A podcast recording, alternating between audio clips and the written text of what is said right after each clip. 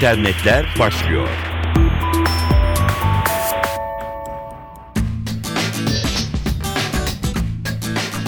Merhaba sevgili dinleyenler. Dijital dünyanın gelişmeleriyle karşınızdayız. Ben Dilara Eldaş.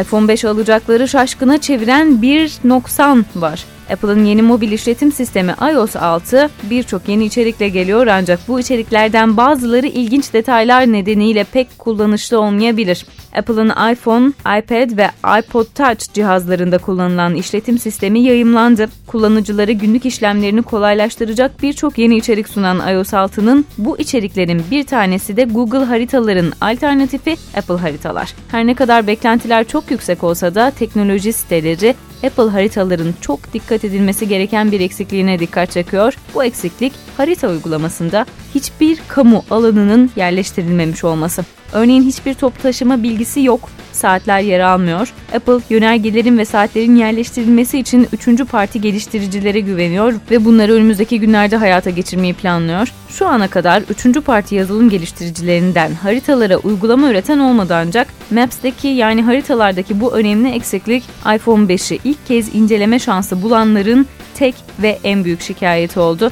Kısaca iPhone 5'in Türkiye'den önce Amerika Birleşik Devletleri ve Avrupa'da satışa sunuluyor olması bu kez Türkiye'deki kullanıcılara bir avantaj sağlayabilir.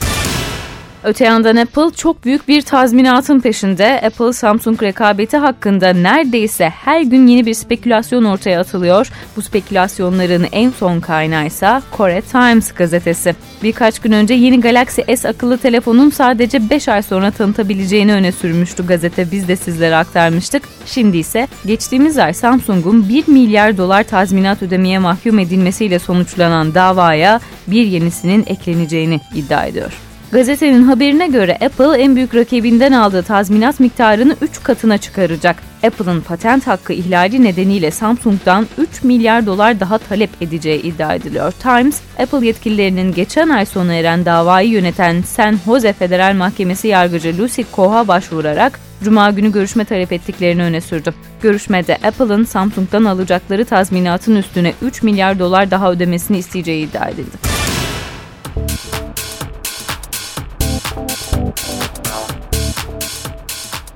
Kaspersky Lab laboratuvarlarına göre Google işletim sistemine odaklanan zararlı yazılım seviyesi 2012'de 3'e katlandı. Güvenli içerik yönetim çözümleri alanındaki lider bir şirket Kaspersky Lab, IT tehditleri değerlendirmesi ikinci çeyrek raporunu yayınladı şirket. Rapordaki rakamlara göre Android platformunu hedef alan yeni zararlı yazılımların sayısı yılın ikinci çeyreğine göre çok çok daha fazla.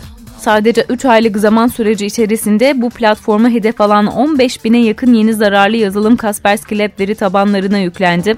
Bu istatistikler aynı zamanda virüs yazarlarının mobil cihazlar için zararlı yazılım üretimi üzerinde gittikçe daha çok odaklandıklarını gösteriyor. Android cihazları hedefleyen bu zararlı yazılımların neredeyse yarısını telefonlardan veri yani kişi isimleri, elektronik posta adresleri ve telefon numaraları çalan ve zararlı kullanıcılar tarafından tercih edilen sunuculardan ek modeller çekebilme yeteneğine sahip olan çok fonksiyonlu trojanlar oluşturuyor. Tespit edilen Android zararlı yazılımlarının dörtte birlik kısmını ise SMS trojanları oluşturuyor. Bu zararlı programlar kurbanların hesaplarından cihaz sahibinin bilgisi dışında özel hatlara SMS mesajları göndererek de para çalabiliyor ayrıca. Birkaç yıl öncesine kadar bu programlar sadece eski Sovyetler Birliği ülkeleri, Güney Asya ve Çin'de görülüyordu. Oysa bugün dünyanın dört bir tarafına yayılmış durumdalar. 2012'nin ikinci çeyreğinde Kaspersky Lab 47 ülkeden kullanıcıları bu SMS tehditlerine karşı koruduğunu açıkladı. Şu an için Android tehditlerinin toplamda sadece %2'lik kısmı Trojan ajan yazılımlarından ibaret. Öte yandan bu yazılımların kullanıcıya oluşturduğu tehdidin çok büyük olduğunu da ekleyelim. Çünkü bu programlar zararlı kullanıcılara banka hesaplarına erişim imkanı veriyor, en değerli verilerin peşine düşüyor. Japon elektronik üreticisi Sony daha küçük, ince ve hafif bir PlayStation 3 ev konsolu versiyonunu yıl sonuna kadar piyasaya sürecek. Yeni PlayStation 3 6 yıl önce piyasaya sürülen ilk modelinin yarısı kadar küçültülerek taşınabilir bilgisayara yakın boyutlara gelecek. Şu an piyasadaki 160 ve 320 GB'lık hard disk versiyonları 250 ve 500 GB'a çıkarılacak. Ürünün 250 GB'lık versiyonu 25 Eylül'de Kuzey Amerika'da ilk kez görücüye çıkacak. 269 dolara satılacağı 500 GB'lık diğer versiyonu ise 30 Ekim'de kullanıcılara sunulacak. Sony'nin taşınabilir oyun konsolu PlayStation Vita'daki programların da güncellenebileceği bildirildi aynı zamanda. PlayStation 4'ün gelecek yıl sonlarına doğru piyasaya sürülebileceği kulislerde konuşuluyor. Ancak Sony yetkilileri ise bu konuda sessizliğini koruyor.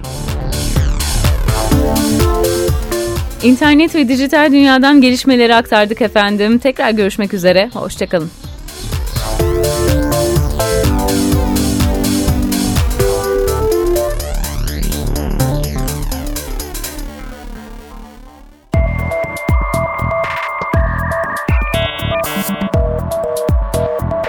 İnternetler sona erdi.